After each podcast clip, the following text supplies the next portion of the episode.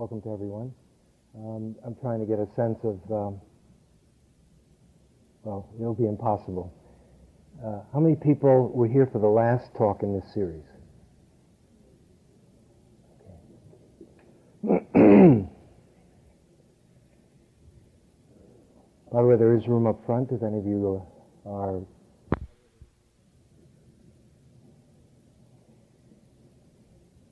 The title may need a bit of explanation. What does it mean to shine the light of death on life? It's a strange way to phrase things. Essentially, these talks have been about life, but we're coming to it in a way that we usually don't, at least not too much in our culture, and that is through understanding aging, sickness, and death. What is this light? Why is it a light? It's that when we come to know the obvious fact that each and every one of us in this room, without exception, must age, grow ill, and die, as that fact, it's not a Buddhist ideology, as that fact sinks in, it can change the way you see life dramatically. It can change the way you practice, if you practice. And so, since the time of the Buddha, these, as existential conditions that all human beings have faced, has been a very central part of the Buddha's teaching. To intentionally bring up this fact over and over again, but to do something with it.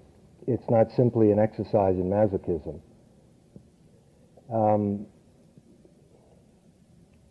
A couple of notions are very important for us to understand the underlying dimension. Why do it? That is, what is the value? I think I've hinted at it, and those of you who've come before know, because we've gone over it. Two terms very... I think economically explain what the Buddha is getting at. One is a term called samvega in the Pali language, and what samvega is pointing to is that if and when we come to see the perishable nature of life, how fragile things are, and the obvious journey that all of us must go through, there can be a dramatic change in your priorities and how you perceive life. The ways in which we've been living can sometimes be seen in a fresh way, in a way that at times we become disillusioned, frustrated, even disappointed in ourselves. How could I have wasted my life living this way? The natural response to this is not necessarily to go off into the wilderness or to become a monk or a nun, but it is to examine the way in which most of us live and to see if that's how you want to live. So essentially it's a way of reordering our priorities, getting to look and see that we have priorities, whether we know it or not.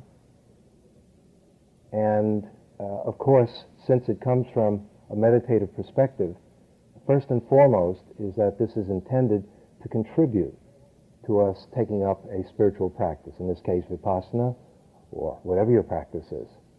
I wouldn't say that this, putting these notions of aging, sickness, and death, bringing them up to contemplate is unique to Buddhism. I think that all the great traditions have it. What may be unique are the tremendous number of systematic methods and techniques to help us do it. I'm going to only hint at it, and we have hinted at a few, and one main one tonight, depending on how much time we have left. Pasada goes along with, it's the second concept. So the first one is as we begin to see the nature of life, as we begin to see how vulnerable we are, as we begin to see the inevitable journey that all of us must go through, that the body must go through, that can lead to fear, to despair, to resistance, to denial, if we were alone. And so when we bring these up, whether it's in a talk like this or if you undertake to do the practice, it needs to be balanced. And the balance comes from another emotion called pasada. And pasada is the serene confidence that there is a way out. Now, the way out is in, of course. And what's being suggested here is that if you can come to see that a life devoted to external acquisitions, and not just physical property, but even self-images can be viewed as an acquisition, notions, and of course property, doesn't work. It doesn't really produce happiness, or if it does, of course, by all means, continue to do it. And so it's a call to look deeply within. It's a call to investigate your life. It's a call to see how you actually live. And what it's saying is that, let's say you've seen Samvega, you've seen the, how can you miss it really? And tonight, there's almost no way to miss death. Tonight we will start, we've been getting older and sicker, and tonight we begin to die. I don't know, those of you who are here for the first time, I don't know if you know what you're getting into. But tonight, I know that some people are home listening to President Clinton and all the talking heads describe what's going on and why we're involved. Of course, that's part of it. There seems to always be war. It's another way. Okay. So the two work together. One is opening us up to the conditions that are quite real for us, and the other is giving us a vehicle to work with aging, sickness, and death. And if you recall, those who have been here for a few of the talks, the framework we're using is a rather simple one. It has to do with the, whether it's legend or not, the story of the Buddha, where the Buddha, after being quite protected for many years, saw an old person, a sick person, a dead person, and a contemplative. The first three were very unnerving and frightening, upsetting to the Buddha. The fourth was a serene person in meditation. These are, in a sense, archetypes. And the fourth pointed to, of course, the practice. When we bring up things having to do with aging, sickness, and death, there are a number of values that come from it. One is that we flush out any latent fears that we might have. I don't know if might is the right word. I think that if you're human, you probably have experienced some apprehension, some anxiety about growing old, about the possibility of illness, not just catching a cold, but illness that seems to be part of this process, and then finally dying. That characterizes our situation. Why would we want to flush out any apprehension or fear? If it's latent, it means that it's there. If it's there, it's exerting some control over us. It means that it's a certain weight that we carry around. Because we, in more modern terms, repress or deny things or ship things to the unconscious, doesn't mean that they're not affecting us. And I think probably everyone here is quite sophisticated about psychotherapy, psychoanalysis, and so forth. So it's an old idea. Well, that's a new idea. This idea is way before Freud. And so this is one value that can come up if there is fear. It's not to inject it into you, but if there is fear, and for most of us there is, an apprehension, it's to bring it out, to invite it to the surface. Of course, that's why if you don't have a practice, this talk may seem like an exercise in futility or an attempt to torture you. Why would you want to bring it out unless you are able to practice with it? So there are various ways to bring it out. Some are techniques, formal techniques, which I've gone through, and tonight we'll go through one in some detail. But life itself really pushes the buttons that eject these fears, that bring them to the surface. And so it's at that point we invite them, and then we use our practice, Vipassana practice, to investigate the fears. The point being to experience our fear now so that we can be either less frightened or, in some cases, not have fear about aging, about sickness and death. I don't know how many people in a given generation come to that fearless quality, but I think some do. And whatever degree however much we can take the power out of these states, it's very, very helpful. So that's one value of it. And then the other value is what I mentioned. That is, as you know, you start to see that you don't have forever. And if it can get you to examine your priorities, what can come out of that in a much more familiar way would be just to appreciate life as it is. Forget about any spiritual practice. This happens to people all the time. Either something happens to them or to some family member, someone that they love, and suddenly they wake up a bit. It's a wake-up call. And they begin to see how precious it is, this gift of having a life, which often we take for granted. So some of what I'm saying is pretty cliche-like, right? I mean, we all kind of know this. But these practices are designed to really wake us up, depending on how deeply you want to go. So another benefit that can come out of it is just to value your life just as it is, just the ordinary moments that you spend, however you live your life, with the people that you're living with.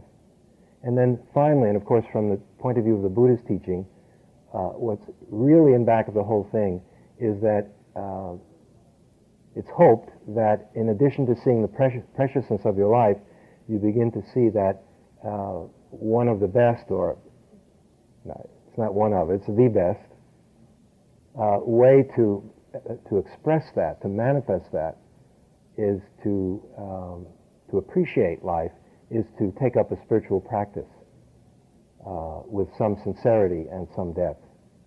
And so that's what these reflections are designed to do. Let's review very, very quickly where we've been. We talked about aging, and you can intentionally remind yourself of your age. You can take that on as a kind of cultivated practice, although it's not necessary, because very often life itself reminds us, doesn't it?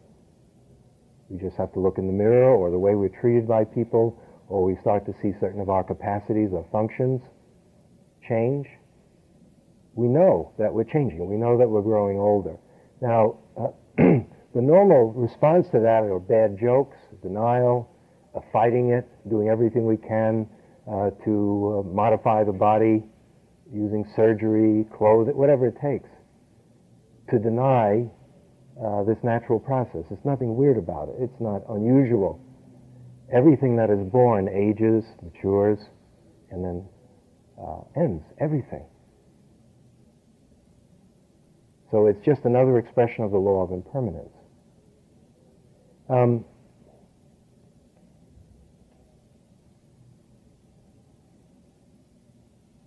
The body ages. That's normal. This physical body is going through a process that has nothing to do with the images that we have, or our ideology, or what we want.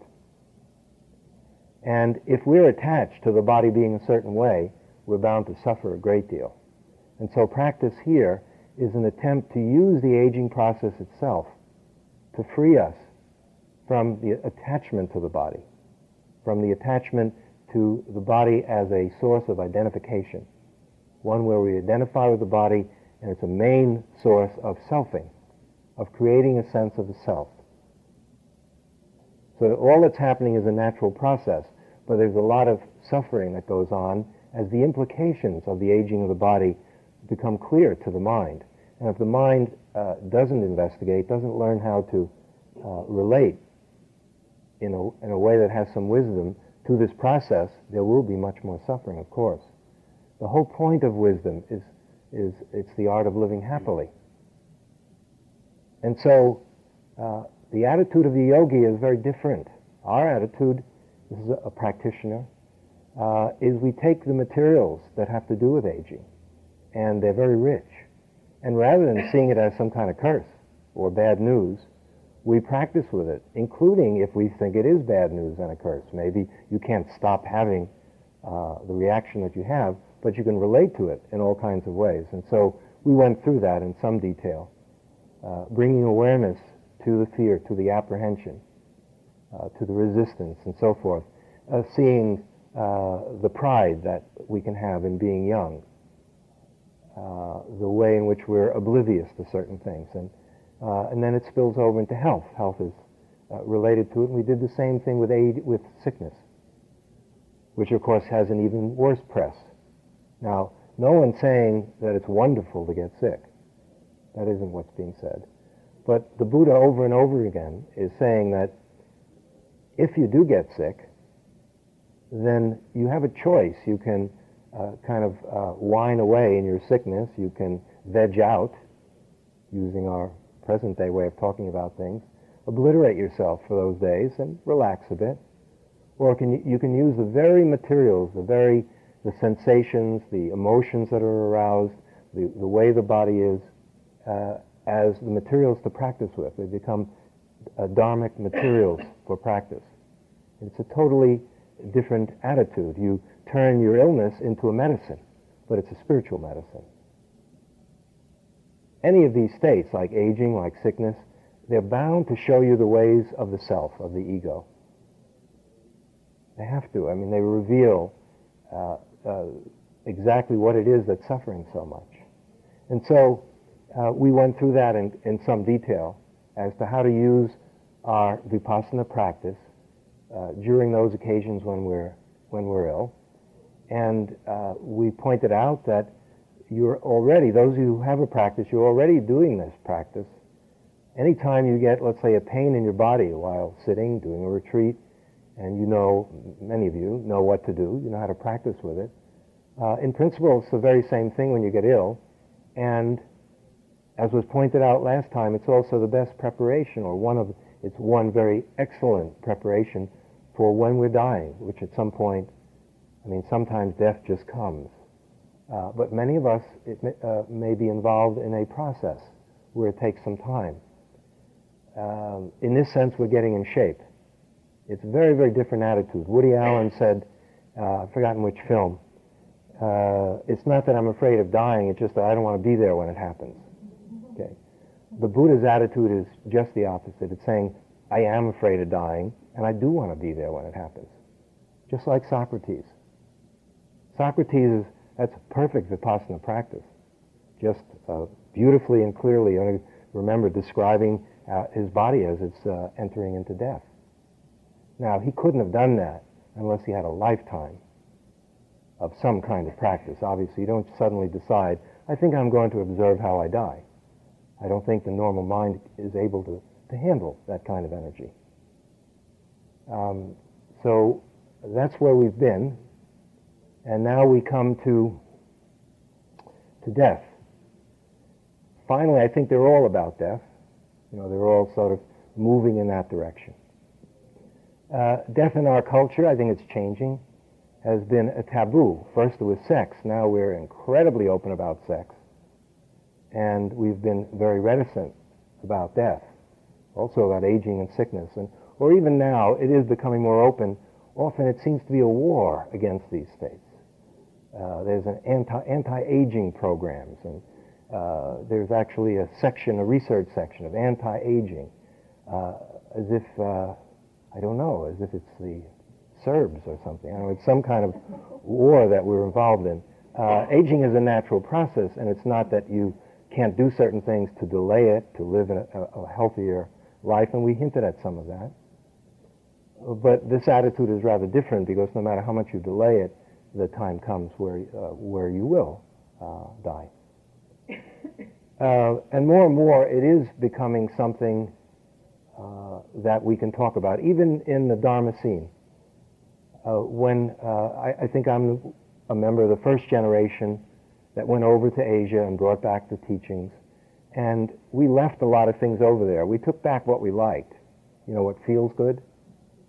Like meditation, we kind of brought back the ethical piece, but it's something you just rattle off at the beginning of a retreat, and then essentially people had graduated from drugs and just wanted a natural way to continue their drug career. And so we left ethics, and we also left some of these meditations, like because these are not esoteric in the Buddha's teaching. And it's not just for monks and nuns. Lay people do it. I've seen it. I've done it with guidance from a few very good teachers.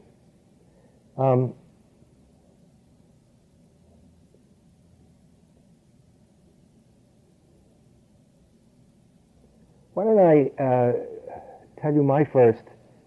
I've had experience with death before I came to Dharma in the military. I was in the Army for 2 years, and I definitely did see death and some of it up close. It was not a war; it was during maneuvers, but the people died just the same, and one of them was someone I knew.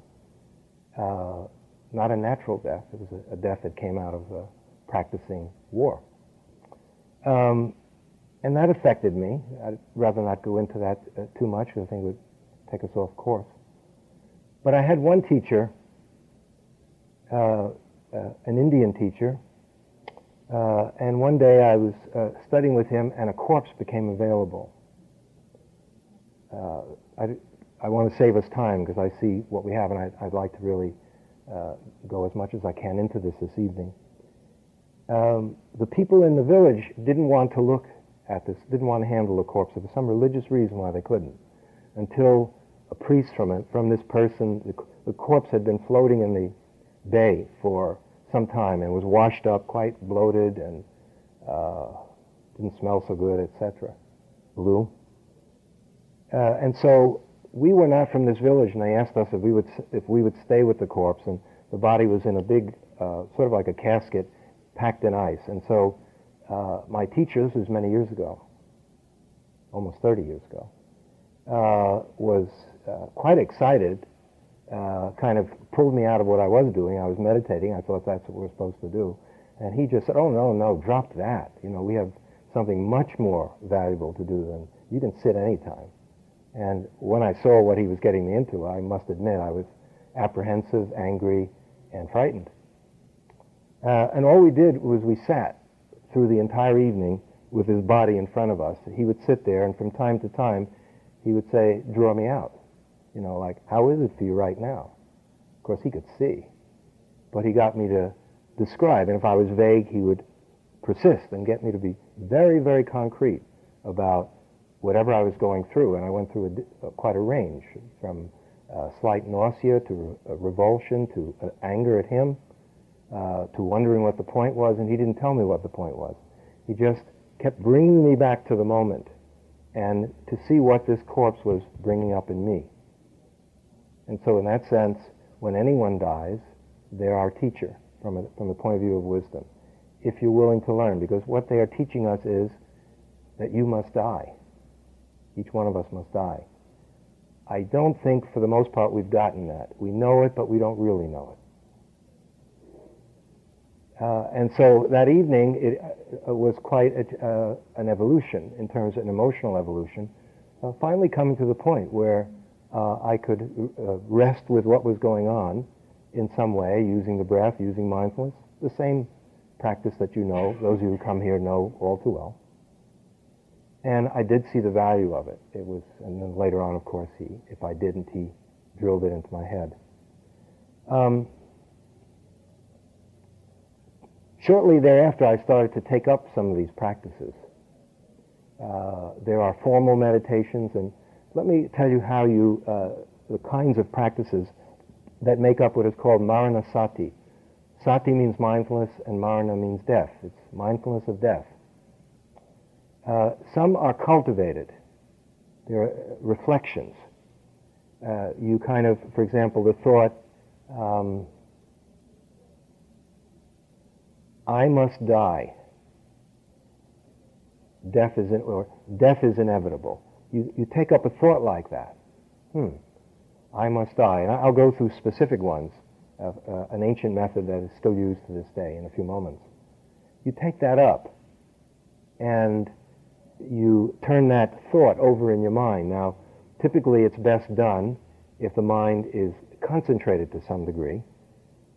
and then you bring that in, and so it's got some of our, what is familiar to most of us of our practice, in that the mind is attentive, but it also is a skillful use of the thought process. You repeat the thoughts, and a lot of freedom and creativity is allowed. But there are a whole host of reflections. Literally, almost anything can serve as a reflection to remind you of aging, sickness, and death. You can just use nature. Just take a look at nature. But I wanted to read a few to you.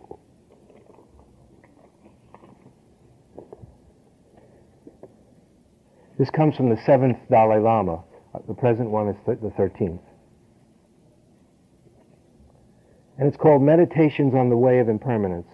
I'm not going to go through all of them, but just to give you a sense of how familiar events that happen in life can be taken up as a reflective activity and made into a spiritual endeavor.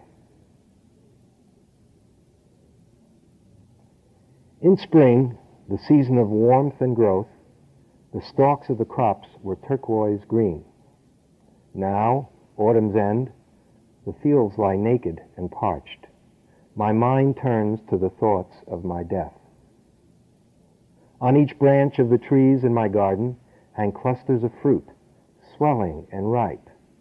In the end, not one piece will remain.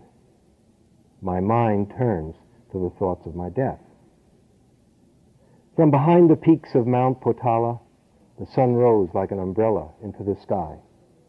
Now it has gone, fallen behind the western ranges. My mind turns to thoughts of my death. In the belly of the vast plateau below me, the campfires of visiting traders glow like stars. But tomorrow they depart, leaving only refuse. My mind turns to thoughts of my death. When warm summer days, the earth thronging with life, the minds of the people are lost in gaiety. Suddenly, the cold winter wind crashes them down. My mind turns to the thoughts of my death. A young man with teeth for the future, with plans for months and years ahead, died, leaving but scant traces. Where is he now? Gone. My mind turns to the thoughts of my death. Here's one that I thought of. I remember this poem because of what's going on in Serbia. Spirits were high with expectations this morning as the men discussed subduing enemies and protecting the land. Now, with nights coming, birds and dogs chew their corpses. Who believed that they themselves would die today? There's quite a few of this. Of these.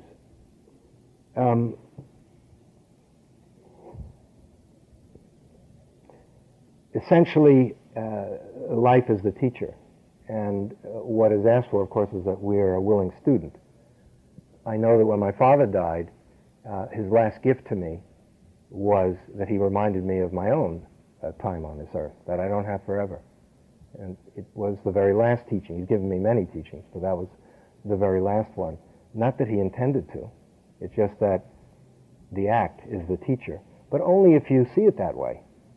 Only if you take it up and extract some significance from it. Now, again, remember that we're using this not just to get depressed, to depress ourselves, but to live a life that's more real. Because if it's true that there is aging, that there is sickness, that there is death, that it's a scientifically verifiable fact, then if you're not living in accordance with that, how could you not suffer a lot?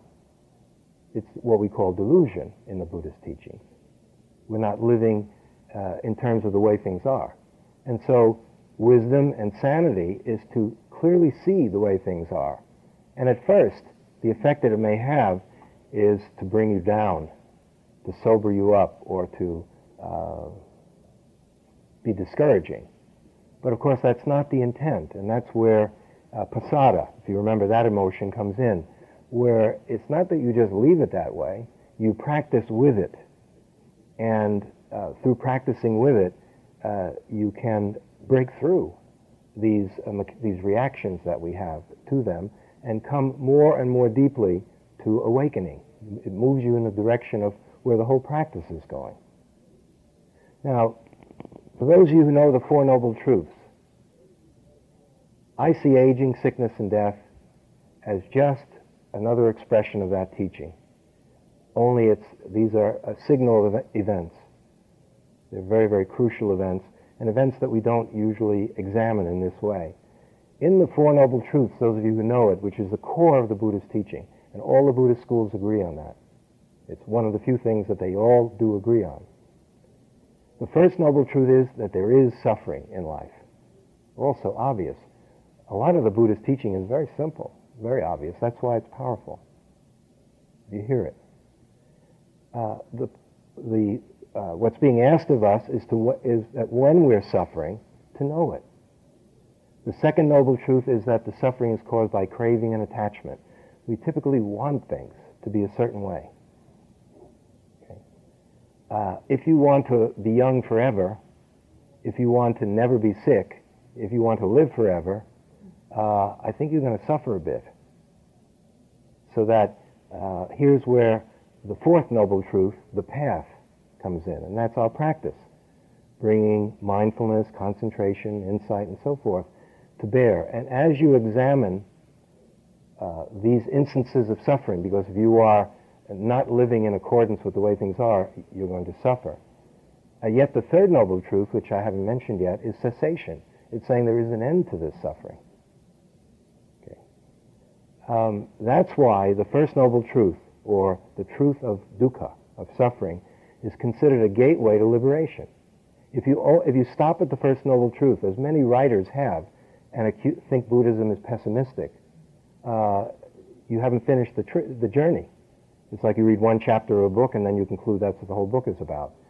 It's only the first chapter. And why is it a gateway to liberation? Because if you turn things around, and rather than either deny, repress, or drown in your suffering, and here I'm referring to the suffering that comes about because the body must age. If you deny that, you're going to suffer. But if you investigate it, then all of that energy that's held captive in craving and attachment is liberated. I don't know, some of you are in my age range. It isn't all bad news. I personally don't find it all bad news at all. A lot of incredibly idiotic trivia falls away as you get older.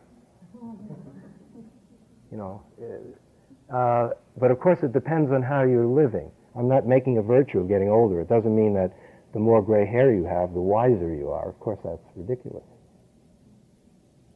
But potentially you could be if you're using your life to learn as you go along. Okay.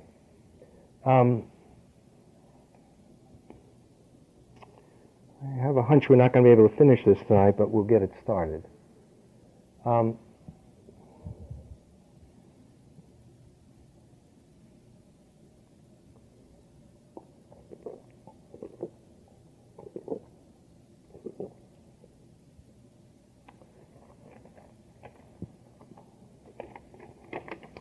I'd like to begin a classical teaching from a great Indian sage named Atisha. He had these 9 ways of looking at death. This is about death. But before I do, a friend reminded me of a chapter in the Tao Te Ching, which I read today. I hadn't read this in a long time, and I think it's one of the most beautiful and concise statements of what we're talking about, of what is being talked about.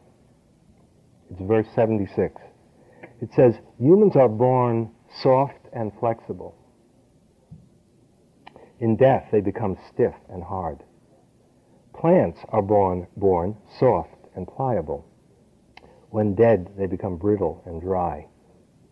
Therefore, those who are stiff and rigid become disciples of death, while those who are soft and yielding become disciples of life.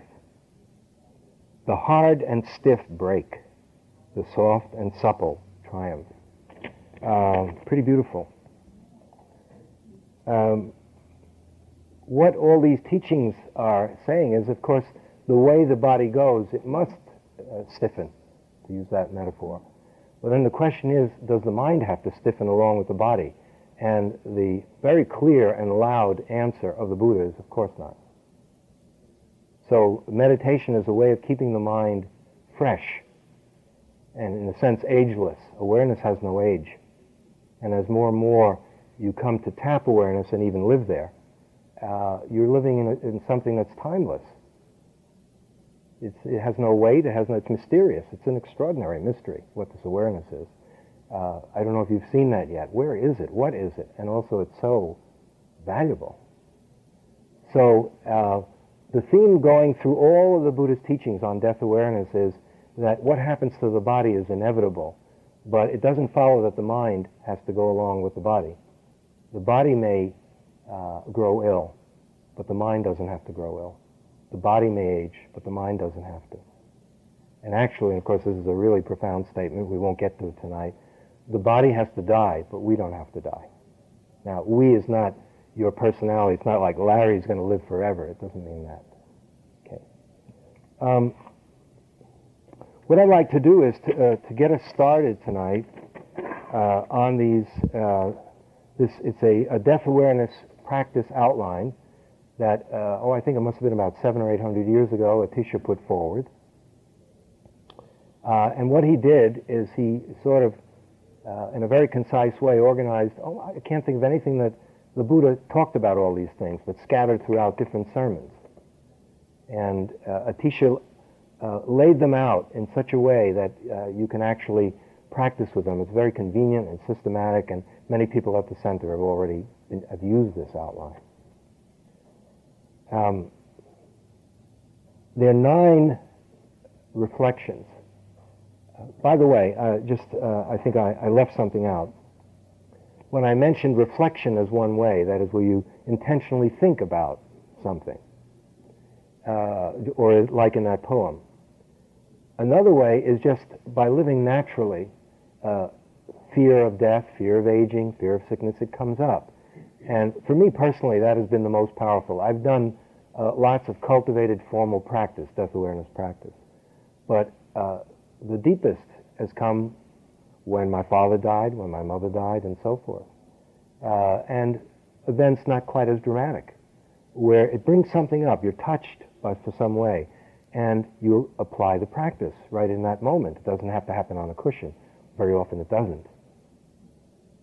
And whether it's called grieving, or whatever you call it, there are many opportunities in life for us to become more sensitive to everything that's being said here, and it doesn't require formal meditation. It requires an interest, sensitivity, and being able to discern the significance of what's happening for you. It's about us. The bell is tolling for us. Okay. This death awareness practice outline has 9 contemplations, and they're in 3 sets of 3. A way to work with them, there's no hard and fast way. One is to move down all 9. You take them, one way is, and this is a classical way of practicing with it, you take up number 1 and you work with it. Then you take up 2 and 3 and so forth over a period of time, depending on your interest, how much time you have available, and so forth. But there's a lot of room for creativity here, so that other ways of working with it, let's say sometimes you only have 5 or 10 minutes, you can just go through all 9, just a quick reflection, because they're all really about the same thing from a slightly different angle. They're different doors into the same teaching. One way of working, it's a way that I've worked for a number of years, is that you take up 1 and you work with it intensively, and then at the end of the session, well, you start off a session typically, again, it's up to you, typically by calming and steadying the mind, whether you use the breath or metta, or some of you work with a mantra, however you do it, bring the mind to as calm and steady a place as you can. We're not going to do a guided meditation here, although we have done it in the practice groups. I'm just going to give you a sample of it. When the mind is more calm and steady, then it's more fit to go to arouse the feelings that can be associated with these reflections. And what you then do is you practice with what is brought up. You may find fear, you may find resistance, you may find denial, avoidance. They're all valuable. It's not that you're supposed to have a particular response. What it is the phrase, as you'll hear it, and I'll suggest ways of putting life into the phrase, it's an invitation for certain emotions to come up, certain attitudes. And when they do, then the art is practicing with it in the ways that most of you probably are familiar. You become mindful of it. For example, you see it arise and pass away, you see it's impermanent. Those who've been practicing for a while, it's empty nature. And so little by little, you start to decondition yourself from the fears that you have. The deconditioning comes from seeing the conditioning. You say, death, oh my God. Well, it's a response, a reaction. Okay, let's start with the first set of three are called The Inevitability of Death. And the first one is, and this is a reflection, everyone has to die. Everyone has to die. And if you were practicing with that, you might begin by calming the mind and then bringing up that thought, everyone has to die, and then hearing what you're saying, hearing what you're thinking, seeing what that thought does. If your mind has some steadiness, some calm, you mix your samadhi in with that notion. And what comes up is what comes up. But that traditionally, anything can be used to help you arouse this feeling of inevitability. We're on the first one right now. For example, one way is to reflect on people who already have died. It's especially helpful if, let's say, they are powerful and famous, great athletes, famous generals. It's different for each one of us. For me, it was my first teacher of these things, an Indian teacher named Krishnamurti. And if any of you ever heard him teach, he was on fire. I mean, he was just from another planet or something. There was just so much energy passing through him. He was just a slight, small man, but sometimes he seemed to be about 10 feet tall. It wasn't his physical nature. So there was a certain power, and it was very difficult for me to conceive of him being dead, but he is. He died. He died just shy of 91, but he did die. Does someone come to mind for you? Some extraordinary Olympic athlete, or it could be a relative, or a historical figure, or a movie actor, or movie actress. The point is, you kind of use it to prime the pump, and our biographies are all different, and so after a while there's room for creativity here. I'll give you an example. Some years ago, I was teaching, we have a practice group that's on this subject, we have had it once a year,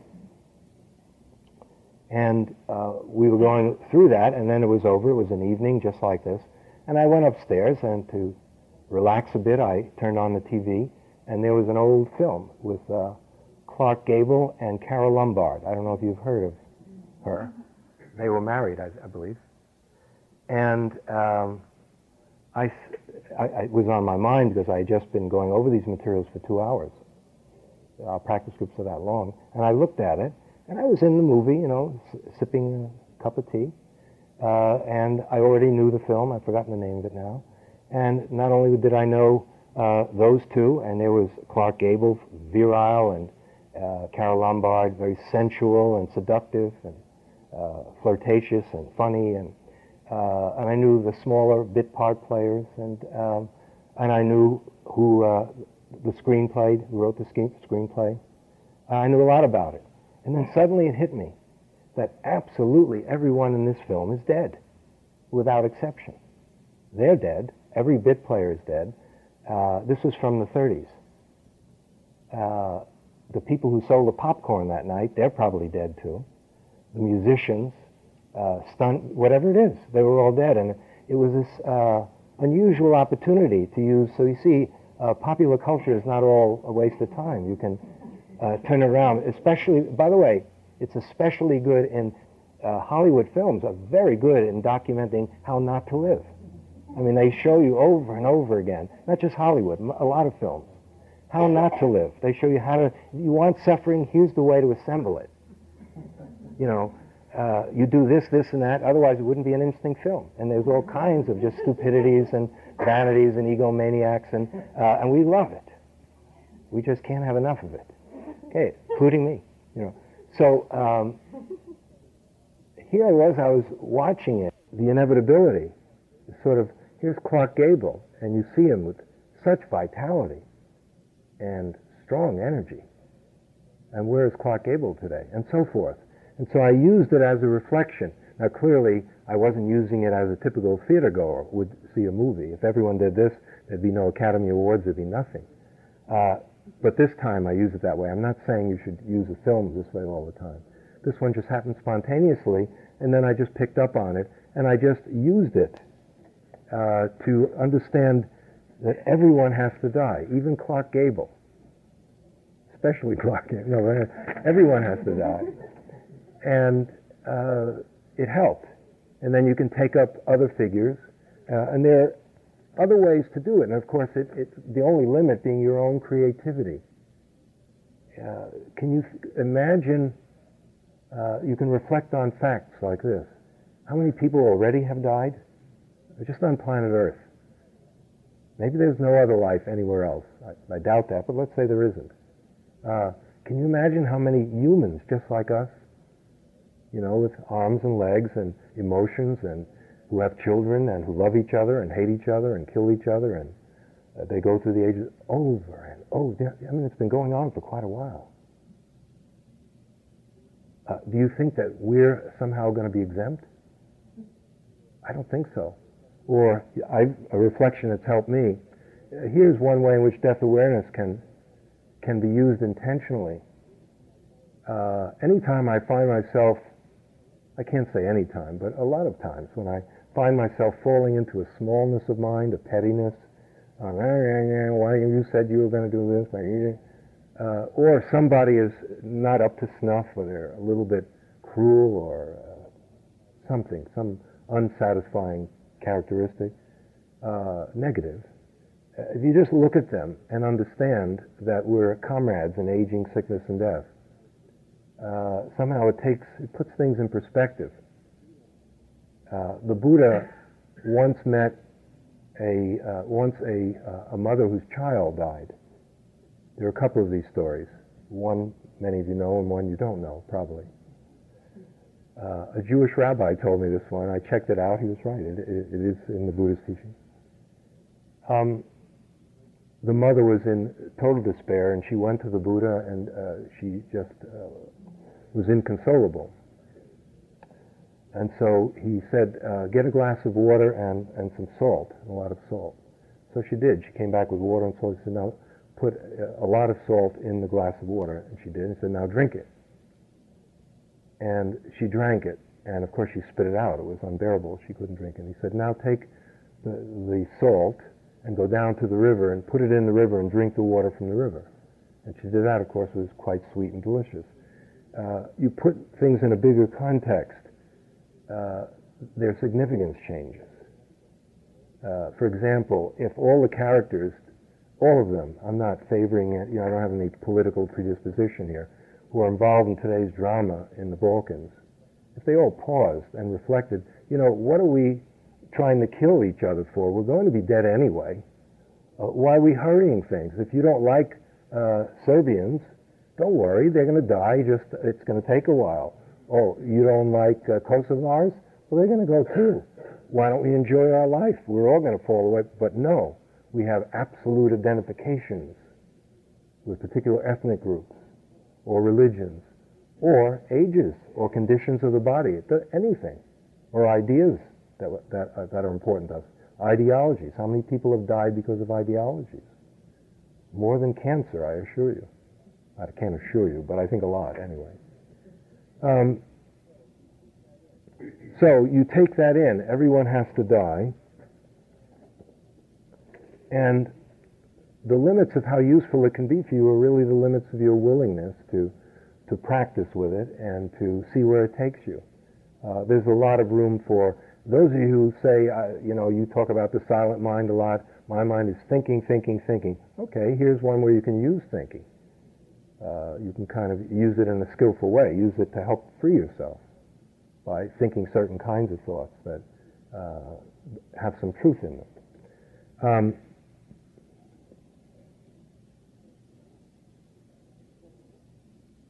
The second one, our lifespan is decreasing continuously. These are all obvious facts, right? Atisha, who drafted this outline, he would watch the dripping of water, and just drop by drop, that's literally what's happening. At the time of the Buddha, I think it was Ananda, and the Buddha gave Ananda a meditation, which we've used here, and I think for some people it's been the most helpful one. It's so simple. When we work with the breath, it's primarily to calm and steady the mind. But you can also, in one breath, contemplate the breathing in a different way, and suddenly it becomes maranasati, or death awareness. That is, when you begin to reflect on the fact that you don't have an endless number of breaths, that you breathe in and you breathe out, and you're alive in that moment, and that should you breathe out and then you don't breathe in, we call that death. And so we are literally hanging by a breath.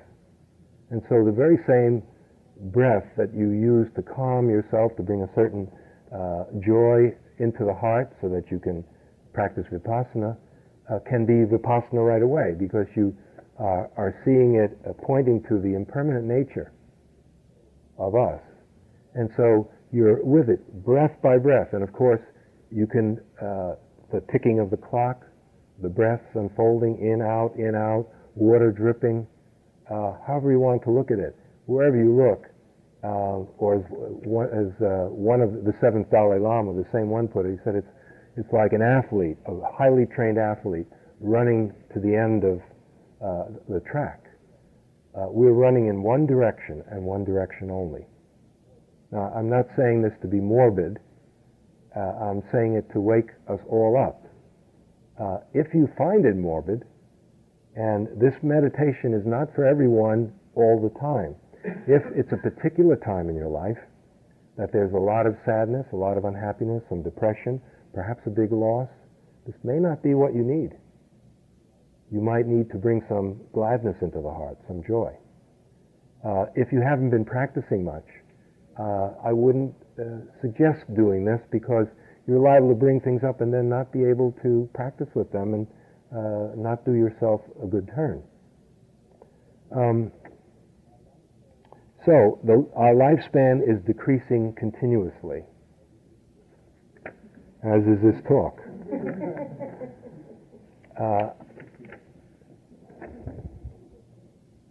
Okay, you can see they're similar.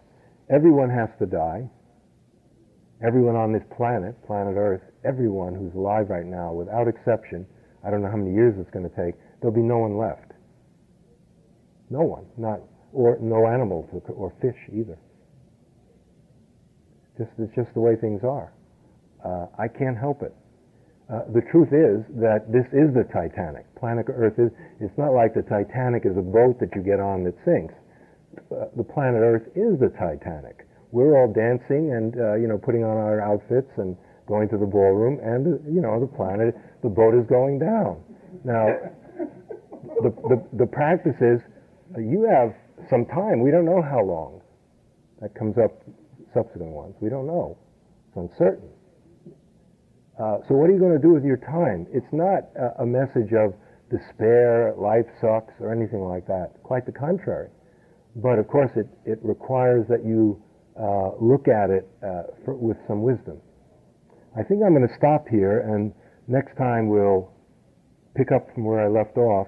I want to give you a feeling for how of moving through these 9.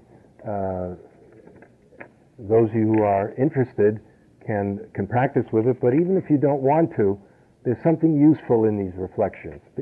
People report that. So I think I'm going to stop now. And some of you may wish to leave and go hear what Clinton said about why we're there.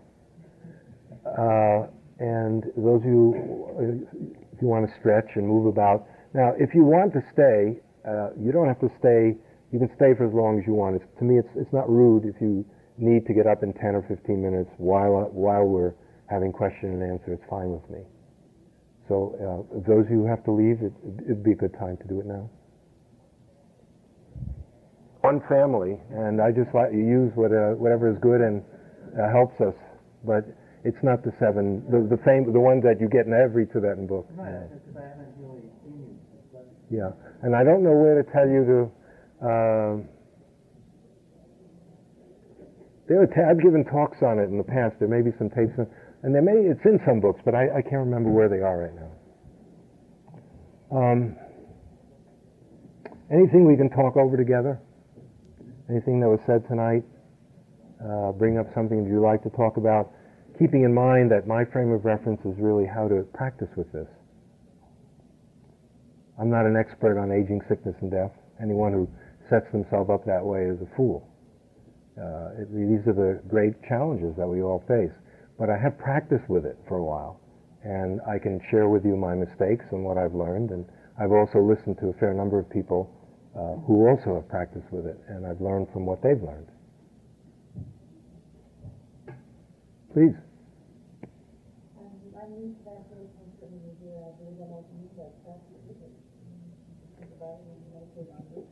Well, but you see, those are just words. Think about it, the essence of our practice of insight meditation. There are a number of skills involved, but let's say the most basic one is to be aware of your experience with equanimity. That means it's not thinking. It's to be aware. Let's say this brings up some fear.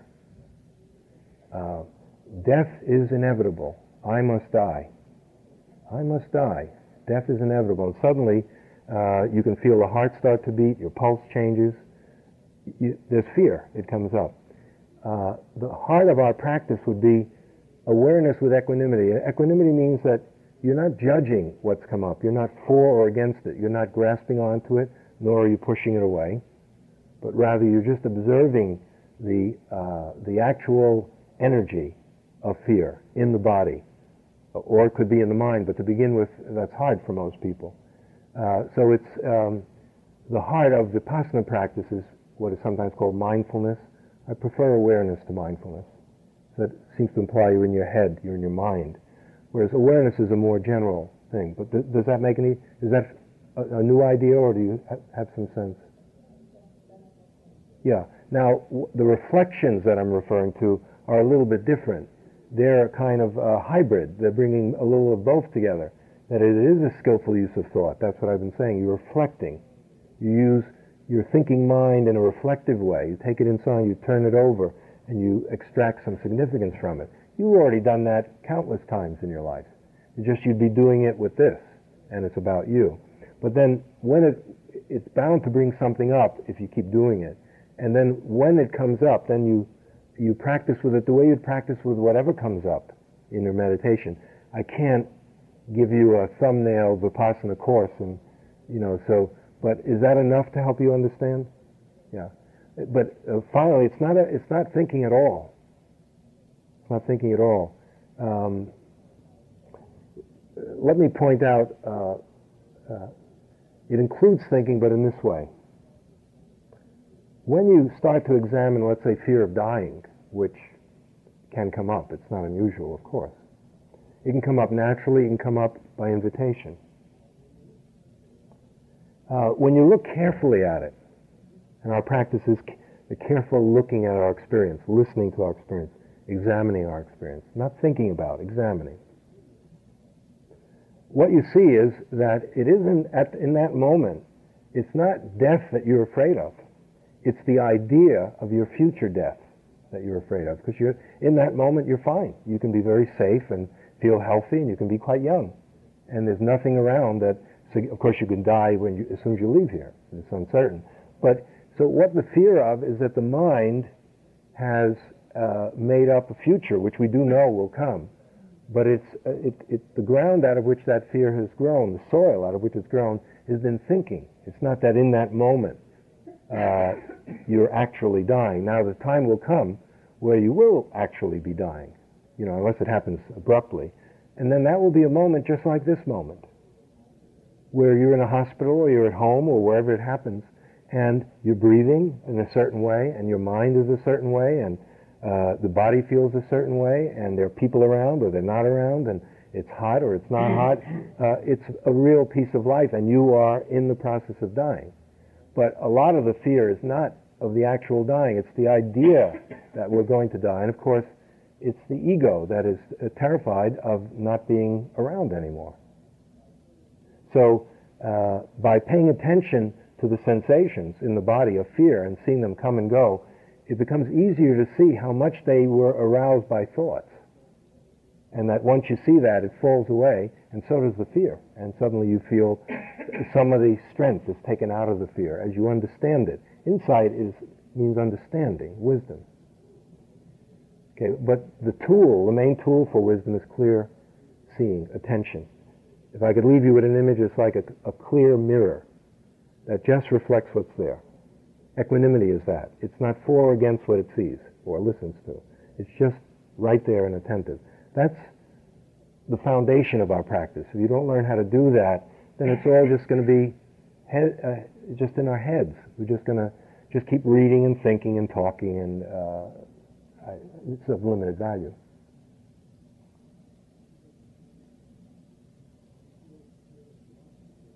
If you're feeling glum because of this talk tonight, some of you look a little...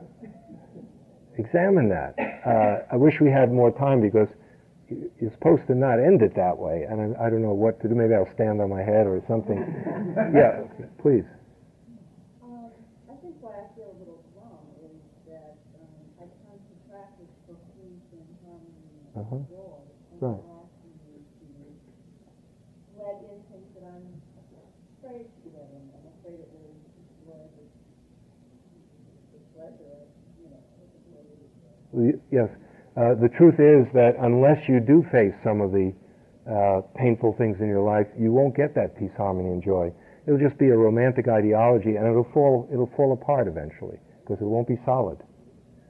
I agree with you. The practice is about that. But if you're avoiding, I don't mean you, if I don't mean to single you out. If you're studiously avoiding, this is not just about feeling good. Wisdom is not just another way to get good feelings. Feels good. Good feelings come. But if you attach to good feelings, what happens when you don't have them? Do you have good feelings all the time? Do you? Of course not. You're human. So then those times when you don't are as valuable, and in some ways more valuable, as you learn how to practice with them. Now, if you're able to practice with whatever is there, we're not against good feelings. When they come, by all means experience them. But if you're invested in kind of constantly trying to dredge up good feelings and avoiding anything that might point in a different direction, that's a hard way to go through life. First of all, it's tiring. And you're vulnerable because anything is threatening. Now, the truth is there is pain in life. There are some obvious facts. I don't have to beat you over the head, whatever the cliche is. So the practice would include those good feelings, but even if this is what the equanimity was. The equanimity is being able to be aware of whatever's there. And one of the most important skills is learning how to become comfortable with discomfort, how to not be afraid of fear, how to not be tyrannized by any of the moods that come through the mind. Now that takes you to a deeper place. Whereas otherwise you're spending your life between plus and minus. Good feelings, not good feelings. Good feelings, not, and the oscillations that it goes through. People smile at you, you're happy. They frown at you, you're unhappy. You get a raise, you're happy. You get fired, you're miserable. And it's just these oscillations. Okay. Now, as you start to examine the full range of human experience, that takes you to a place that's beyond plus and minus. And that's the whole point. It's another dimension will open up, and that's what all spiritual life is about. It's beyond thought, it's beyond your conditioning and so forth. This practice, that's what I've been trying to say, is not designed to bring you down, although it can have that effect. But then See, let's say for the moment, assume you felt a little bit glum because of it. Is that fair to say? Okay. Beautiful. See, now you don't see it that way. I know you don't. I understand. But if you keep coming here, we'll beat it into your head, you know. Okay. So the day will come when the glumness will come up, and it's sort of like, wonderful, here's glumness. Let me become aware of that. Now, can you see how if you can be comfortable enough to examine the glumness? That means glumness is an actual fact that a human feels. It's in the body, it's a heaviness, whatever, you know. It's not the idea, it's not the word glumness. It would be that direct attentiveness to how you're feeling. And if you start doing that, something happens to it. Awareness is an energy, and what it touches, it transforms. Okay, so as you get free of glumness, because if you don't want to be glum, then you're attached to it. You know, you're attached negatively. Like, I don't want that. The other, I do want. So we spend a lot of our life pushing and grabbing. So this practice, great that it came up, but that's what I meant. Now, if you're not going to practice with it, then it's better you don't get involved in this stuff, because then it is kind of leading you in a direction that's not going to be so useful for you. And there are times not to do it, there are times to do it. It's not the only practice to do, it's one practice, a very useful one. In fact, a commitment to practice doesn't only come from this. Finally, if you don't taste the fruit of practice, that is, not take my word for it, or the Buddha, or whoever, but if you don't actually, from your own meditative life, start experiencing real, juicy fruit from the meditation, why would you want to keep doing it? Okay, so that finally, it's reflecting on aging, sickness, and death helps us free ourselves from an area that's very conflicted and problematic for most of us. But it's designed to get you to practice with more intensity. Once you practice with more intensity, you're more likely to experience the fruit of practice, and then on your own you'll want to do it, not as a discipline. You know, I sit from 7 to 8 every morning, I go to CIMC, and you know, I'm glad it's there because I have the Sangha, and I sit, but it's like cod liver oil, you know. Okay, to begin with, maybe it has to be cod liver oil. But it won't last if it just keeps being cod liver oil, even if you put peppermint flavor. We know it's cod liver oil. But if you start to experience the joy of practice, then you want to do it the way you want good food, or to take a shower when you're hot, or you know, anything else that's valuable. So it's for you to decide. I'm not trying to say everyone has to become a big death awareness person. It's up to you. Bad enough, I mean, it's wonderful that I do. I'm doing it for all of you. I'm not Jesus. Yeah. Please. Would you speak about the many deaths that we experience as we go through our lives? Yep.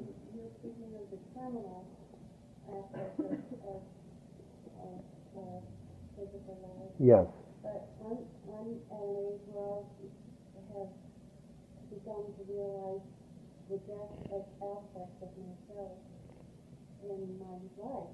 Yes. And I'm wondering if that can also be applied to that. Yes, absolutely. For example. And pain is in there too. I mean, it's just the lesson. Yes, the reason you're asking the question is because there's some suffering involved. The reason the Buddha's teaching exists is because there's suffering involved.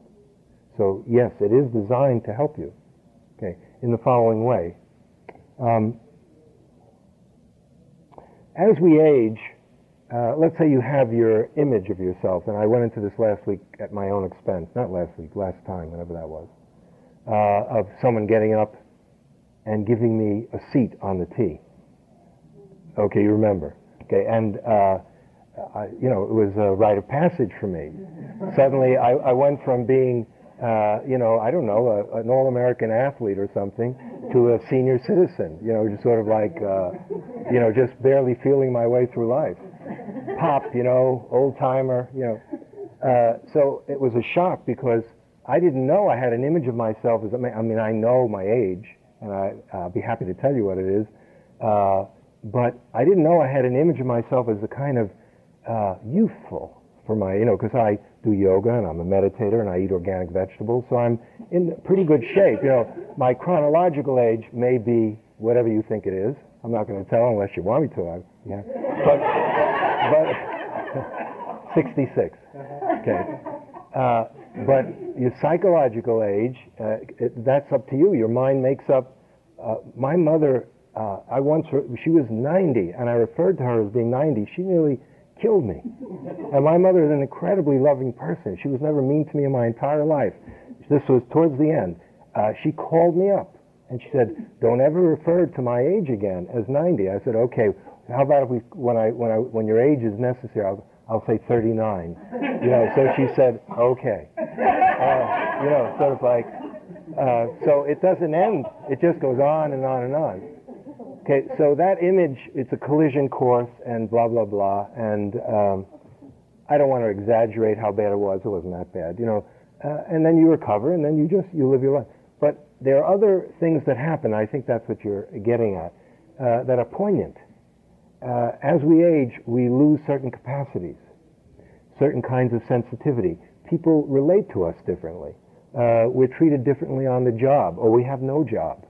We retire, or suddenly many things that used to give us pleasure don't anymore. We don't digest our food as well. We don't enjoy the taste as well. Hey, let's go over we don't want to go to a party. You become a little bit more withdrawn. You want to go to the movies less, whatever it is.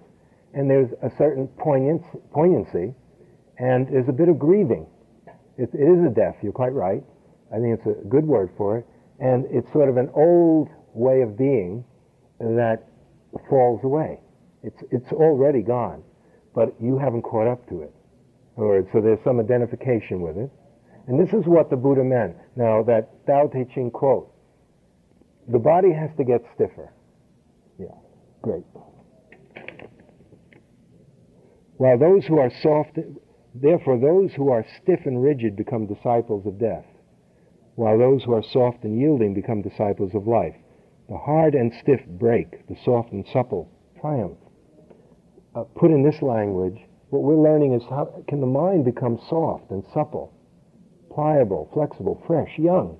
Krishnamurti at 90 was fresh as a daisy.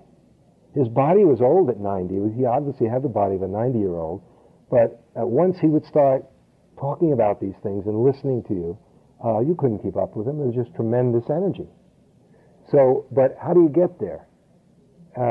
You would have to practice. It's not to deny the loss or give yourself a pep talk and, it doesn't matter, aging is natural and everyone goes through it and blah, blah, blah. It's that you feel the loss and you practice with it. It's the same, it's like, the glum question.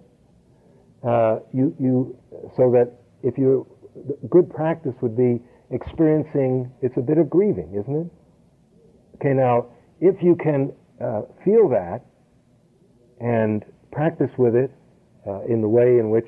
Do you have a practice? Do you practice? Oh, I see. Okay, there's a limit to what I can convey to you. What? I would say it's close to what I feel like being in the present moment, so in that sense I have a practice. Okay, let me see if I can relate to... that isn't so important. Let's say what comes up is that suddenly you can't do something that you used to, or you have no interest, and you feel like something's been taken away from you, or you feel a lack of respect in a certain way, others towards you. Okay. And then you start to have it towards yourself. You don't feel as valuable, or whatever it is.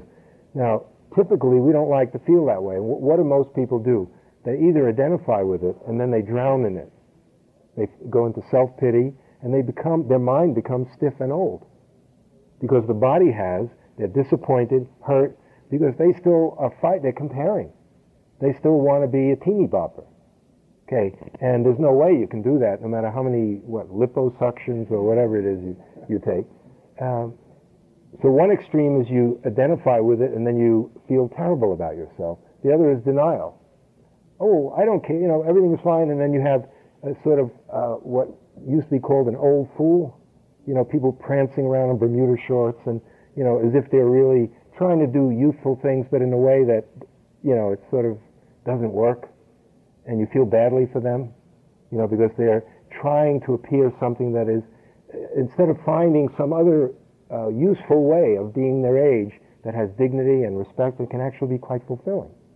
Okay, so the practice is neither. It's not denying it, nor is it getting lost in it, but it's actually being aware of it. And if you don't have a practice, the word is just going to be a word. The attention is, there's a hurt there, right? There's a certain amount of hurt when that happens. That hurt is an event. It's energy in the body. It can be observed, experienced directly without judgment. And if you do that, it starts to lose its power, it falls away, and then little by little, you're relieved. The grieving is over. And then, of course, you use your wisdom to find other ways to use the time that you have on the planet that are fulfilling. You learn some new things. If you hold yourself to a standard that can't be realized, it's set up for feeling tremendous suffering. And that's what I meant, it's not all bad news. There's some other things that can replace what you've lost. But if you're attached to what you've lost and you don't know how to practice with it, it's going to weigh you down. And if you do that with a number of different things, the mind will become stiff as in this. Do at least the words make sense? Oh, good. Thank you. Yeah. Please. This will be too general a question, but I'm confused as to how you can experience the joy of something if you're not attached to it. It's just the opposite. For example, typically people ask that about, when you love someone, of course you're attached. I would say to begin with, that is the normal condition. But there's quite a difference between love and attachment. And the only way to find that out is you have to really pay attention. You could see the difference. And in fact, attachment compromises the love, because often it's not love. It's possessiveness. It's this, that, and the other. What about just looking at a flower? Okay. Okay. No. Okay. I think it's a language thing. Let me try. Let's take the flower. It's a very good example. There's a difference between non-attachment and detachment. And a lot of people think that the Buddhist teaching is about detachment. And that makes it an awfully dry and unappealing. Why would anyone want to go through life that way? It's sort of you're pulling back and from a distance watching. You're looking at the flower. I don't want to really like it, because if I do, then it'll be what he said, attachment, and then I'll suffer. Okay. Whereas non-attachment is an opening up to it, to fully experience that flower. The beauty of it. But at a certain point, the flower will start to wither and die. In fact, in Buddhist monasteries, typically there are flowers on the altar. When we do our job, we often have them here. And they're allowed to stay a little bit beyond the beautiful part. You know, we let them wilt and stay there a day or two longer. It's a teaching. So that, let's say if you attach to the beauty of the flower, then when it dies, you'll feel hurt. And you'll say, well, I'm never going to love flowers again. They just go and die on you. They just wilt and they die on you. And so then, I don't want to see those flowers. Someone delivers flowers. Okay. Or you get plastic flowers. You know. Okay. Not too satisfying either. Okay. So what we're learning how to do is, let me make a distinction. The distinction between joy and pleasure. You can use the language differently. This is just how I'm using it. Joy would be that spontaneous, immediate, wonderful feeling of the beauty of a flower. Anyone who's a normal, healthy person loves to see a flower or to hear a bird chirp. It's an automatic thing. Oh, you just feel good. It does something for this ticker in here. Okay. But then let's say the flower starts to wilt, and it was such a beautiful bouquet, so beautifully arranged. I've never seen one like that. And then you want to repeat it. Then what you're looking for is pleasure, as I'm using it. And it's based on memory, it's based on acquisition, and then you start running around to florists, and none of them get it right. No, I got it in this florist in Cambridge, and they just do it beautifully on Brattle Street. Why can't you do it that way? Well, this is what you said, and it's not what I said. Do you see the difference? Yes, I do. Okay, so it's opening up to life, it's participating fully, intimately in life. But as things change, that's a fact. It doesn't have to be a problem unless you make it into a problem. It's a fact that things change. So if you can love the capacity that you have, you know, to get back, okay? And then when it's gone, you have to let it go. If you don't let it go, then who are you hurting? You're only hurting yourself. So do you see that? So it's that kind of thing. Does it make sense? Oh, good. And the question sure. Is part of non-attachment when something changes, I mean, I can imagine feeling a sense of grief, even if I've sort of been fully enjoying something, to see it pass. Yes. Is it just being with grief instead of trying to hold on to the thing as it is? Exactly. It would be fully grieving. Mm-hmm. So let's say, you know, this is, probably everyone in this room is, probably most or all of us have lost people. People have died. Lost them. They haven't lost them, passed away, they died, you know. Okay. So let's say what comes up, let's say if someone pricks you, you bleed, no matter how much you've been meditating. Okay. Now, there may be some people who are so deeply, one of my teachers maintained this about himself. I felt a little distrustful of it. His teacher, he loved, he studied with him for 20 years. And he said at first, he used to worry when he was a young monk that what will happen when my teacher dies, I'll be alone. He had become like his father. But then he kept practicing. When the time finally came, which was about 20 or more years, and his teacher died, it wasn't so painful. He just felt this very quiet but deep appreciation and love and gratitude, and he took care of the funeral and so forth. Now, I don't know if he's fully in touch with himself, but let's say it's possible. Most of us, most human beings I know, including people called masters, when someone dies, they feel it. Okay, so it's not to make you have a stereotype feeling. If you're a Dharma practitioner, when someone dies, you must not feel that loss. It's to be honest with what you're feeling. Okay, so but now, let's say someone dies who you love, and then the grieving process is one that's very easy to botch up. You know, sometimes what we call grieving, we're not fully allowing the hurt to come to the surface, to fully express itself, and then to, in a sense, to flower, to really come to its fullness, and then to wither and fall away. So instead, we kind of, it's pinched off and we fight with it a little bit here, then we pull back, then we identify with it, and we get into self-pity, poor me. That is, the grieving I'm talking about is pure. It's a pure sense of loss and pain. Do you see? So yes, it's what you said.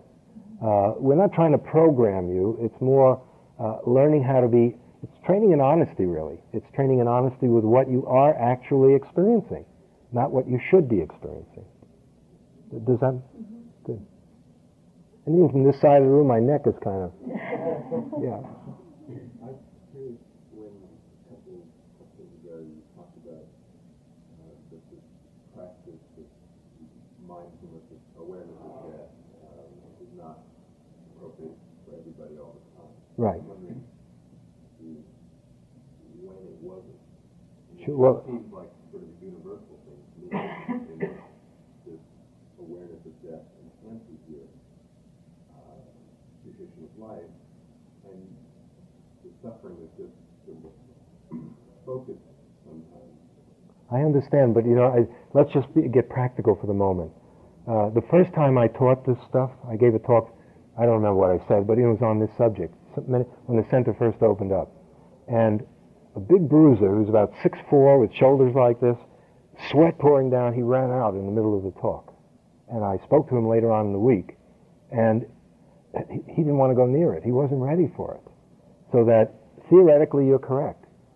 But he had a lot of depression in his life. He, all kinds, you know, we don't have to go into his biography. But at that point in his life, that was not a skillful thing to do. Now, you might say, well, of course, it shows that that's exactly what he does need to do, because he's so frightened. And that's true. But you don't rub a person's face in things. That is, so what he needed, and we're still practicing together to this day, this was almost 13 years ago, what he needed was more support. He needed to experience more joy, do a lot of metta, loving-kindness meditation, practice generosity, to do things for other people, to bring some happiness here. And then little by little, when the person's right, they want it on their own, or then it can be a useful practice. So timing is very important. Do you see what I'm getting at? So it's the individual that knows. Well, some people don't know enough to take, sometimes you have to intervene because you realize the person is being heroic and they can't, you can see that they're not able to handle it. And we're not trying to push anyone over the edge because we're playing with powerful energy here. It's not a joke to contemplate aging, sickness, and especially death. So if there's a time in your life when there's been a lot of loss and depression and you knew it to meditation, you won't be able to do what I'm talking about probably. It's useful to hear it, maybe. Some seeds are being planted, but the day may come when you then feel that you want to take it on. And I trust that more. So, and evenings like this. Now, what I found when I first, didn't want to teach this. I was practicing it myself for years and not teaching it.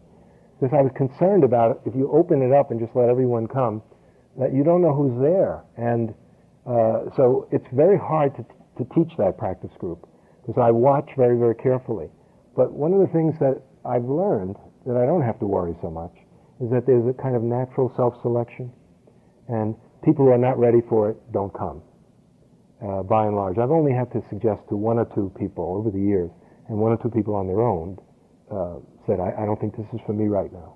And I said, you're right. There are so many other practices to do. You don't need to do this one. So part of wisdom is skillfully guiding your own path so that you do what's created for you and useful, and not do things that are...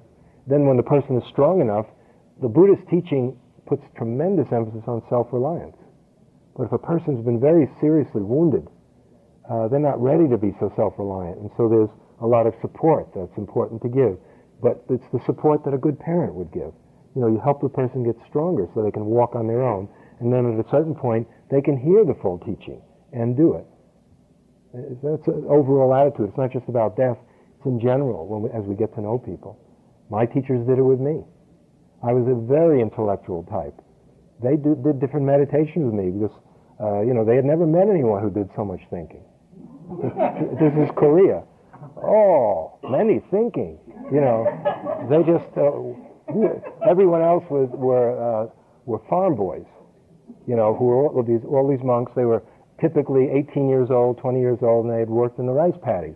And here comes this guy with a PhD who's questioning everything, who just wants to read books. And the first thing they did was take the books away. But they had never seen a mind like that. Oh, many thinking, and they were right. So they had to give me a different medicine. I was not allowed to read a book for the whole year I was in Korea. It was excruciatingly painful at first, like a drug addict. Withdrawal. I didn't read a book for a year. For a Jewish intellectual from New York, that's like killing yourself. But it was tremendously helpful. And now I do read again. It's like a wonderful thing. It's never been the same. It's not like I think that everything is in the book. I love books. I appreciate them. They're more like a nice dessert, sometimes more than that. But I have no illusion that I'm going to get free by reading books about freedom. It's just ridiculous.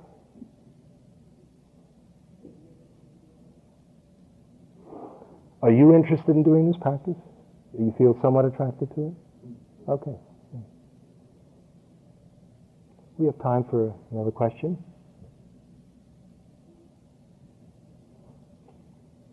Please. I give the same answer anyway, that. You probably already answered it, but I'm going to be spending the next couple of weeks on a project where I think a lot about and meet a lot of people who have been very deeply committed. What do you mean, think a lot about? I'm learning, I'm investigating and learning and learning. People have been very brutally murdered. And what are you reading, the account of how it's happened? Or I'm talking to people who've witnessed it. I see. Obviously very painful. And understanding that what I do with that kind of pain is the usual, because I'm going to know how I experience this pain. Some of what's painful is thinking about how people died, how that time that they had to spend, and some of it is thinking about who would do those things. I just wondered if you had any I need to know more. That is, why are you doing that? I'm writing an article about this to essentially educate people that this goes on. Okay. In order to write the article, do you have to sort of... No, but not just the facts. Do you have to empathetically experience what you think they felt like? Because it would be how you think they felt like. I mean, is that a necessary part of writing the article? I have a reason I'm asking you. Probably not. It's more a necessary part of being me. I mean, I don't know how not to do that if I'm going to write about it. I mean, I'm not going to spend a lot of time trying to imagine myself in that situation. No, that's what I'm getting at. But I wouldn't be writing the article if I didn't. Yeah, I do. In principle, see, let's just go through it, and then you'll probably have the answer. What you're finding out about is over, right? These are events that are over. The person is already dead. The person who's witnessed it, it's their memory, and you weren't even there. Okay. So to start off with, it's very important to be clear about your role in all this. Don't get lost in some scenario. The truth is, you were not murdered, and you were not there. You're somebody who's drawing other people out about their experience. Okay, now, that can be deflating of it, because I'm keeping you from... I'm concerned about you not suffering so much. But you may need to... You may want to suffer so much. That's why, in order to write this, to get into it more deeply, probably some suffering, when you hear all this, is inescapable. I would think. No, I'm not saying we keep them on the time yet. I mean, my concern is more to prevent these things from happening again. Right. Because they're going to happen again. Right. With a fewer of them. Yeah. Okay, let's say they start to talk to you, right? That will evoke something in you. Okay, so it's not that I have some format that you're supposed to fit yourself into as to how to write this, but rather it's like the corpse that my teacher had me sit and just observe it, and then